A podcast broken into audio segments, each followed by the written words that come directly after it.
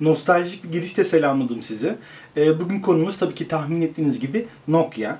Ee, bir zamanlar e, dünyada iki tip cep telefonu vardı. Birincisi Nokia, ikincisi de diğerleriydi. Nokia firması bir dönemler 90'larda ve 2000'li yıllarda cep telefonu pazarının tartışmasız en büyük, en hakim şirketiydi. Hatta bir dönem pazarın %50'den fazlasına bile sahipti. %55-60 civarı Nokia'nın elindeydi. Ee, çok büyük bir firmaydı. Birçok yeniliğin öncüsü firmaydı. İlk akıllı telefonların, ilk telefona entegre fotoğraf makinelerinin kullanıldığı ve bunların yaygın satışının yapıldığı cihazları yaptı Nokia. Ee, günümüzde e, sıkıntılı bir durumu var. Onlara da birazdan değineceğim. Ee, bugün size ben bu firmanın tarihini anlatmak istiyorum ki Nokia'nın gerçekten ilginç bir tarihi var. Başlangıcı çok ilginç. E, bu işlerle hiç alakalı olmayan bir başlangıç yapmışlar. Sonraki gidişat da çok ilginç. Neyse bu kısmı kısa kesiyorum ve size tarihinden bahsetmeye başlıyorum. E, Nokia çok eski bir firma. Gerçekten çok eski bir firma. 19. yüzyılda kurulmuş firma. E, Nokia 1865 yılında Finlandiya'da kuruluyor. İlk kurulduğunda bir madencilik şirketi. Daha sonra 1867 yıllarında orman işletmeleri işine de giriyorlar ve orman ürünleri ve madencilik şirketi haline geliyorlar. Hatta firmanın ilk logosu oldukça ilginç. Bugünküyle pek uzaktan yakına alakası bile yok. E, Wikipedia'da buldum bu logoyu. Bakın şu anda size gösteriyorum. Gerçekten şu anda bu logonun e, bugünkü Nokia ile uzaktan yakından alakası yok. Ama kurulu dönemleri için gayet mantıklı bir orman ürünleri şirketi için gayet uygun sıradan bir logo. Neyse Nokia firması 1867 yılından itibaren madencilik, ormancılık, bunun içinde kağıt hamuru üretimi, kağıt gibi ürünleri üreten birkaç farklı şeyin üretimi yapıldığı bir şirket. İlerleyen zamanlarda farklı şirket kollarıyla da birleşiyor. Birçok alanda faaliyet göstermeye başlıyor. 1912 e, yılında kauçuk üretimine başlıyorlar. Ki o zamanlar plastik bugünkü gibi yaygın olmadığı için bugün plastik olarak kullandığımız çoğu şey kauçuktan üretiliyordu. Nokia daha sonra 1917 yılında ise kablo üretimi işine girmeye başlıyor. Çünkü bir taraftan madencilik şirketi var. Yani bakır, demir bunları çıkartabiliyor. Öbür taraftan da kablolarda kullanılan kauçuğu da üretebiliyor. Nokia 1917 yılından itibaren kablo üretimi işine başlıyor. İşte elektrik hatları için kablo üretmeye başlıyor. İşte telefon, telgraf hatları için kablolar üretmeye başlıyorlar. Aslında bu dönemde bakarsak şöyle bir ucundan kenarından birazcık bir iletişim, telekomünikasyon sektörüne doğru girmeye başlıyorlar. E, firma 1930'lu yıllara kadar bu şekilde devam ediyor. 1930'lu yıllarda ise yavaş yavaş birazcık askeri sektörle de ilişkisi başlıyor. Bu dönemden 60'lı yıllara kadar Nokia firması gaz maskeleri üretmeye başlıyor. Hem siviller için hem de askeri sektör için Finlandiya ve diğer ordular için üretim yapmaya başlıyor. 1930 ile 60'lı yıllar arasında Nokia Finlandiya'da hemen hemen her şeyi üreten bir firma haline geliyor. Öyle bir firma oluyor. Yani mesela bugün Türkiye'de işte Koç gibi, Sabancı gibi işte bir taraftan elektrik kablosu da üretiyor. Bir taraftan tuvalet kağıdı da üretiyor. Ki bunu da gerçekten internetten buldum. Nokia marka tuvalet kağıtları varmış. Çok ilginç. Ama tabii ki o günler için ilginç değildi. Dediğim gibi mesela bugün Zorlu Holding hem cep telefonu yapıyor hem de nevresim takımı yapıyor. Onun gibi düşünün. Her alanda faaliyet gösteren bir firma gibi. 1960'lı yıllara geldiğimiz zaman Nokia'da bir dönüşüm başlıyor. Firma önce ortağı olduğu şirketlerin tamamının kontrolünü ele alıyor. Hepsinin sahibi oluyor. 1967 yılına geldiğinde tarihte de belirli sektörlerden çekilmeye başlıyorlar. İşte madencilikten çıkıyorlar, kauçuktan çıkıyorlar, kağıt ormancılıktan çıkıyorlar. Ve sadece bir teknoloji şirketi oluyor, bir elektronik şirket haline geliyorlar. 1970'li yıllarda işte telefon santralleri, yine telefon kabloları, elektrik hatları, bu tarz şeyler üretmeye başlıyorlar. E, bunun dışında Finlandiya ordusu için bazı elektronik ekipmanlar üretmeye başlıyorlar. Telsizler üretiyorlar, askeri telefonlar üretiyorlar. İşte lazer işaretleyiciler, işte topçular için mesafe bulucu gibi şeyler üretmeye başlıyorlar. Bunları hem Finlandiya ordusu için üretmeye hem de Avrupa'daki diğer ülkeler için üretip satmaya başlıyorlar. Tabii bu dönemlerde Nokia başka firmalarla iş, işbirliklerine de giriyor. İşte Siemens'le işbirliğine giriyor. Alcatel'le işbirliğine giriyor. Yavaş yavaş bu telekomünikasyon GSM alanında kendisini daha çok geliştirmeye başlıyor. Ama bu taraftan da elektrik, elektronik ürün, ürün üretimi devam ediyor. Hatta bir dönem ITT firmasıyla yaptıkları işbirliğinin sonucu Nokia marka televizyonlar, Nokia marka işte video kaset çalarlar bu tarz şeyler de üretiyorlar. Firma için firmanın telekomünikasyon noktasına gerçekten girişi 80'li yıllara başlıyor. Biliyorsunuz 1980'li yıllar mobil iletişim devriminin başladığı dönem. İşte ilk cep telefonu konuşması yapılıyor. Tabii o zamanki cep telefonları şimdiki gibi cebe koyabileceğiniz telefonlar değil. daha çok iş adamlarının kullanması için tasarlanmış modeller. Daha çok işte o bond çantaları ya da o evrak çantaların içinde taşınabilecek türde telefonlar e, kullanılmaya başlanıyor bu dönemde. Nokia 80'lerin başında bu mobil iletişim alanının geleceğini görüyor ve buna yatırım yapmaya başlıyor. İşte mobil iletişim santralleri, işte o baz istasyonları, bu tarz konularda yatırımlar yapmaya başlıyor. Yine yaptığı ortaklıklar ve şirket evlilikleriyle bunu Avrupa'nın ve dünyanın başka ülkelerine de yaymaya başlıyor. Ve Nokia bu dönemde bir çeşit bir, GS, bir GSM altyapı sağlayıcısı haline geliyor. Ve bunu yaparken de Nokia diyor ki hani ben bir yere GSM altyapısı kuruyorsam hani orada kullanılabilecek bir de telefon yapayım diyor. Ve 1982 yılında Mobile Talkman'ı üretiyor. Ama bunu üretirken de e, hani ben işte mobil pazara gireceğim, bu pazarın hakimi olacağım, bu işten yürüyeceğim de demiyor. Sadece işte ben A ülkesine GSM alt yapısı satıyorum. E bunları da kullanınca hadi bir telefon ayarlayayım. Hiçbir öyle beklentileri yok. İşte telefondan alıp yürüyeceğiz gibi beklentileri yok. 82'de bu modeli yapıyorlar ve altyapı kurdukları ülkeler ya da şehirlerde de bu telefonu satmaya başlıyorlar, pazarlamaya başlıyorlar. Ama dediğim gibi hiç beklentileri yok. Fakat Talkman iyi başarı sağlıyor, iyi satmaya başlıyor. Onun başarısını gördükleri zaman bu sefer 1985 yılında Mobira Businessman adlı başka bir telefon çıkartıyorlar. Bu telefon da çok başarılı oluyor ve Nokia yönetimi bakıyor ki ya bu telefon içinde iş var. Bu cep telefonu olayında bu taşınabilir telefonda iyi bir pazar var. Biz buna da yönlenelim diyorlar. Ve 80'li yıllar içerisinde yine başka şirket evlilikleri, yine anlaşmalar, satın almalarla birlikte 80'lerin sonunda Nokia tam anlamıyla bir iletişim şirketi haline geliyor. Tam anlamıyla bir telekomünikasyon şirketi haline geliyor. Ki diğer alanlarda faaliyet göstermeye devam ediyorlar. Bilişim teknolojileri hakkında devam ediyorlar ama artık 90'ların başına geldiğimiz zaman Nokia'nın bir GSM departmanı oluyor. Çok güçlü bir mobil cihazlar departmanı oluyor ve bu departman şirketi sırtlar konuma geliyor. 90'lı yıllar biliyorsunuz artık dünyanın dört bir yanında cep telefonu firmalarının artık yayılmaya başladı. O işte baz istasyonlarının kurulduğu bir dönem. Hatta Türkiye'de de bu dönemde cep telefonları yaygınlaşmaya başlıyor. Yanlış hatırlamıyorsam galiba ilk dönemler Motorola firmasının modellerinin daha yaygın olduğu bir dönemdi. Nokia 90'lı yılların ortalarında Türkiye pazarına da giriyor. Ee, başka birçok pazara girdiği gibi. Yine kendisine bir yer tutmayı başarıyor ama Nokia'nın mobil dünyadaki asıl patlaması 1998 yılında oluyor. Firma 1998 yılında efsanevi Nokia 5110 telefonunu çıkartıyor ve bu telefon hem Türkiye'de hem de dünya çapında çok büyük ilgi görüyor. E, geniş bir ekranı var, işte animasyonlar var, işte Snake gibi oyunları var içinde. Oldukça güçlü bir bataryası var. İşte 2 saat konuşma süresi sunabiliyor. İşte 50 küsür saat bekleme süresi sunabiliyor. Yani şarj etmeden birkaç gün, 2 gün falan dayanabiliyordu ilk modelleri. Sonradan çıkan güncellenmiş bataryalı modellerin de bu 4-5 güne kadar falan da çıkıyor. Ve 5110 gerçekten dünya çapında çok büyük bir başarı sağlıyor. Tasarımsal anlamda da çünkü çok güzel bir telefon. İşte basitleştirilmiş bir menüsü var. İşte tuş takımını kullanmak çok kolay. Diğer modellerin çoğu kaba saba sert bir e, tasarım benim fikri benimsemişken Nokia 5110 ile birlikte tasarımların daha yumuşak, daha mm, organik bir tasarım yöntemine geçiyor ve hem tasarımsal anlamda hem de donanımsal anlamda Nokia 5110 ile birlikte dünyanın bir numarası olma yolunda ilerliyor. E, Nokia buradan aldığı başarıyla tabi durmuyor, devam ediyor. Arkasından hemen birkaç yıl sonra bu sefer efsanevi ünlü 3210 marka telefonunu çıkartıyor. 3210 gerçekten dünya çapında çok büyük bir ilgi ile karşılanıyor. Çünkü çok geniş bir ekranı var. İşte artık anteni yok üzerinde. Çok şık, çok hoş bir tasarımı var. 3210 ile birlikte Nokia artık pazarda gerçekten hani ben güçlüyüm, ben hakimim mesajını vermeye çalışıyor. Fakat Nokia'nın mobil telefon tarihindeki en başarılı ve en çok satan modeli ise 2000 yılında çıkarttığı meşhur 3310 oluyor. Bugün hala 3310'ların birçok kısmı çalışıyor. Hala o telefonu kullananlar var. Çünkü gerçekten şu güne kadar tasarlanmış en sağlam ve en güvenilir telefonlardan biri. Hatta YouTube'da bile hala 33 incelemeleri görmüşsünüzdür. İşte üzerinden araba geçiriyorlar, duvara fırlatıyorlar. Gerçekten öyle bir telefondu. Yani işte balkonda telefonunuza mesajlaşırken elinizden kayıp düşse, aşağı düşse, 4-5 kat aşağı düşse onu alıp yine kullanmayı başarabiliyordunuz. İşte ıslandığı zaman onu pirinç dolu bir kavanozun içine koyup birkaç saat beklettikten sonra oradan çıkartıp tekrar kullanabiliyordunuz tank gibi bir telefondu gerçekten.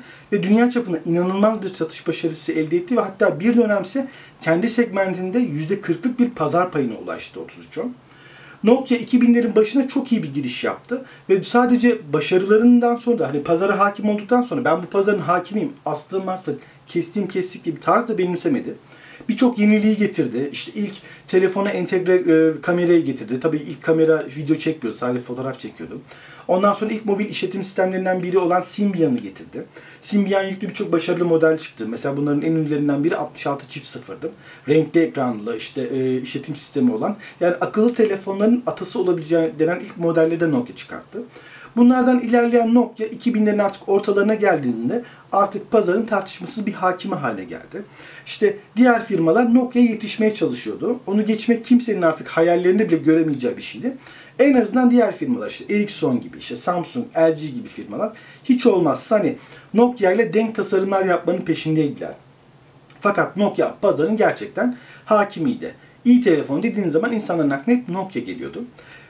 2000'li yılların büyük bir kısmı Nokia'nın bariz bir şekilde hakimiyetiyle geçti. Ta ki 2007 yılına kadar. 2007 yılının başında biliyorsunuz e, iPhone ilk defa tanıtıldı. Ki aslında ben hatırlıyorum o günleri. 2006 yılında e, işte Apple cep telefonu çıkartacak diyorlardı. Bazıları çok dalga geçiyordu işte. İşte Apple ne anlar cep telefonundan. İşte biz Nokia'cıyız, Apple kim oluyormuş falan. Fakat ben o zamanlar arkadaşlara da demiştim. Eğer Apple işte Mac'teki ya da iPod'lardaki o organik, o minimalist tasarım korumayı başarırsa pazarda bir yere gelir demiştim. Ama pazar hakim olur dememiştim. Çünkü benim de kafamda öyle bir şey var ki ya Nokia ya kim Nokia'yı ezip geçebilir? Yani Nokia'dan bahsediyoruz. Yani Steve Jobs bile halt eder orada diyorduk. Ki öyle olmadığı ortaya çıktı. 2007 yılında iPhone ilk defa piyasaya çıktı ve bir anda üst seviye cep telefonu pazarının hakim oluverdi. Ee, Nokia bunu başta pek umursamadı. Apple'ın yaptığını sadece küçük şirin bir deneme olarak gördü. Dedi ki tamam güzel bir ürün, hoş bir ürün ama hani ben Nokia'yım. Bütün pazarda kontrolü ben sağlıyorum. Benim işte Symbian işletim sistemi var ki daha sonra Migo işletim sistemi de çıkıyor. Benim işletim sistemim gayet stabil ki sonuna kadar haklılar. Benim telefonlarım kaliteli, haklılar. Çok dayanıklı, haklılar. Bu konularda çok iyi olduklarına güvenerek de Apple'ın bu hamlesini çok da umursamadılar. Ama sıkıntılar yavaş yavaş gelmeye başladı.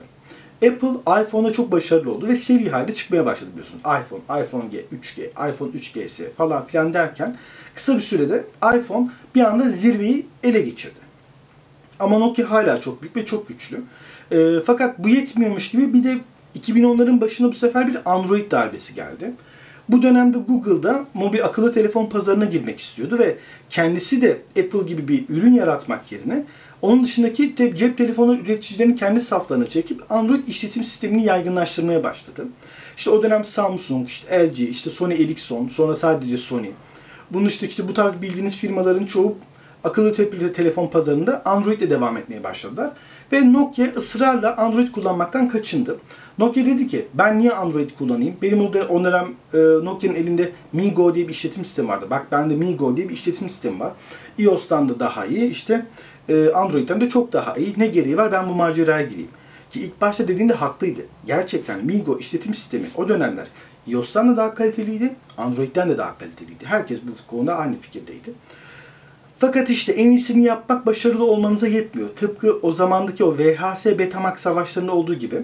E, Beta, Beta, Betamax daha iyi bir video kasetti ama savaşı VHS kazandı stratejilerden dolayı. Nokia rakiplerinin bu hamlelerini çok umursamadı başta. Kendine göre takılmaya devam etti. Fakat daha sonra özellikle tepeden başlayarak ciddi anlamda sıkışmaya başladı. iPhone yüzünden. Arkasından alttan altı bu sefer Android gelmeye başladı. Android'li cihazlar çok alt seviyelere gelmeye başlayınca Nokia'nın hareket alanı çok fazla daralmaya başladı. Onlar işte o dönem işte meşhur N serisi telefonlarını çıkarttılar. Kendi akıllı telefonlarını çıkarttılar. Dediğim gibi kaliteli telefonlardı, başarılı telefonlardı. Migo gerçekten çok iyi bir işletim sistemiydi. Ama bir türlü iPhone'un yakaladığı o e, devinimi ya da işte Android'in yakaladığı devinimi bir türlü geçemediler. Onunla bir türlü başa çıkamadılar. Farklı yapılanmalara gittiler. İşte Microsoft'la işbirliğine falan gittiler. Daha sonra biliyorsunuz işte 1900 2000 e, yanlış hatırlamıyorsam 2013 tarihinde Stephen Elop e, şirketin başında geldi. Bir Microsoft çalışanıydı. Karıştırıyor olabilirim bu tarafı. Elop'un gelmesiyle birlikte e, Nokia ve Microsoft ilişkisi başladı. Nokia telefonlarda işte Windows işletim sistemi kullanılmaya başlandı. Sonra zaten biliyorsunuz 2014 yılında Microsoft Nokia'nın telefon bölümünü satın aldı ve ünlü Lumia serisini çıkarttı. Şimdi Lumia serisi ilk çıktığında ben bundan çok umutluydum aslında. Çünkü o dönemki ilk çıkan Lumia telefonlar gerçekten tasarım olarak güzel tasarımlardı. Kaliteli tasarımlardı. Ve Windows Phone işletim sistemi de gerçekten kaliteli bir işletim sistemiydi. Biraz kurcalama fırsatı buldum. Stabildi, rahattı, çok fazla sistem tüketmiyordu. E, Windows Phone'lu telefonlar işte Android'li telefonlara kıyasla daha az kaynak, daha az donanıma ihtiyaç duyuyordu. Yani iki çekirdekli bir Windows Phone çok rahat dört çekirdekli bir Android telefonun geçebiliyordu. Ama tabii artık dediğim gibi iyi olan değil, reklamını iyi yapan kazanıyordu. Ve bu Lumia hamlesi de çok fazla bir işe yaramadı. Zaten biliyorsunuz ondan sonra Microsoft gitti çok yanlış bir hamle yaparak ki bana göre çok yanlış bir hamle yaparak Lumia serisinden Nokia adını kaldırdı ve Microsoft Lumia olarak devam etti ve olmadı. Aslında kötü bir şey miydi? Kötü bir tasarım mıydı Lumia serisi? Değildi. Lumia iyi bir tasarımdı. Bunun dışında Windows Phone da iyi bir işletim sistemiydi. Ama Microsoft nedendir anlamam Windows Phone işletim sistemini e, uygulamalar anlamında bir türlü rekabetçi bir konuma getiremedi. Ki dediğim gibi kaliteliydi ama en büyük eksiği uygulama, uygulamalardı. Ki ben de bir ara bir Lumia telefonuna, bir Windows Phone'a geçmeyi düşündüm. Lakin şimdi mağazasına bir bakıyorum Windows Store'a gerçekten 5 para etmeyen bir sürü çerçöp uygulama. Hani YouTube bile çok sonraları geldi oraya. Öyle söyleyeyim size. E bu uygulama eksiklikleri bu Lumia'nın havasının erkenden sönmesine neden oldu. Ve bugün gördüğünüz gibi hani Windows Phone işletim sistemli telefon piyasada yok denilecek kadar az. Arada bir iki hamle yapıyorlar ama o hamlelerden pek fazla bir şey çıktığını görmüyoruz.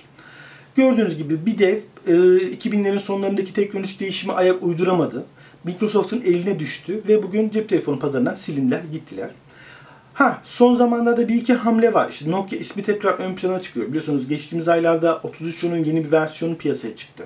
Ee, bu yıl içerisinde Android işletim sistemde birkaç Nokia modeli bekliyoruz. Haberler gelmeye devam ediyor.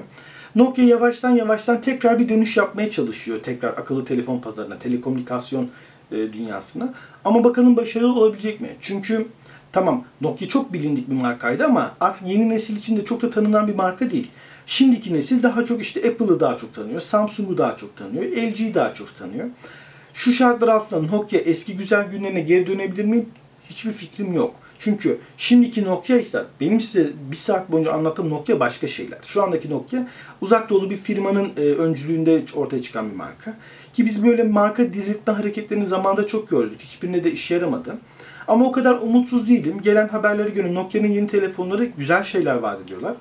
Eğer hala o markaya sadık insanlar varsa ve vakti zamanda Nokia denildiğinde akla gelen o kalite, sağlamlık ve güvenilirlik de varsa bu cihazlarda bir şansları olabilir. Ama şu an için pek bir şey söyleyemem.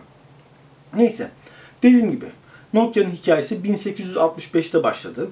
İşte hmm, kağıt hamuru üretmekten, tuvalet kağıdı üretmekten, VHS Betamax üretmekten dünyanın en büyük cep telefonu üretici şirketi haline geldiler.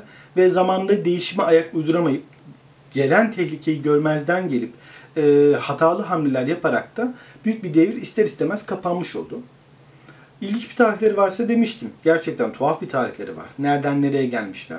Çok hızlı bir yükseliş yaşamışlar. Arkasından çok da hızlı bir düşüş yaşamışlar.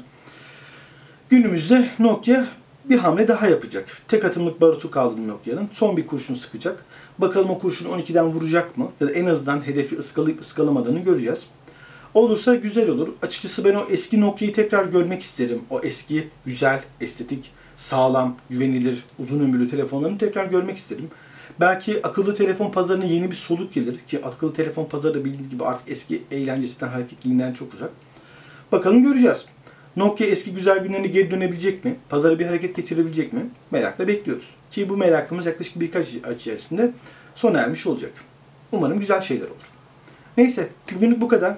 Beğenirseniz abone olun. Beğenirseniz yorum yapın. Olumlu ya da olumsuz eleştirilerinizi yapıcı olduğu sürece benden hiçbir şekilde esirgemeyin. Çünkü ben bu kanalı sizin yorumlarınıza, sizin düşüncelerinize göre şekillendiriyorum. Ee, bana Facebook hesaplarından ulaşabilirsiniz. Bana Twitter'dan ulaşabilirsiniz. Ee, bana forumum üzerinden ulaşabilirsiniz. forum.donanımcıbaba.com'dan gelebilirsiniz. Yok ben Twitter'dan bakacağım diyorsanız Ayhan Tarakçı adına bir Twitter hesabım var. Kendi kişisel hesabım. Adreslerin hepsini açıklamalar bölümünde veriyorum. Neyse bugünlük bu kadar. Mavi ekransız günler diliyorum. İyi günler.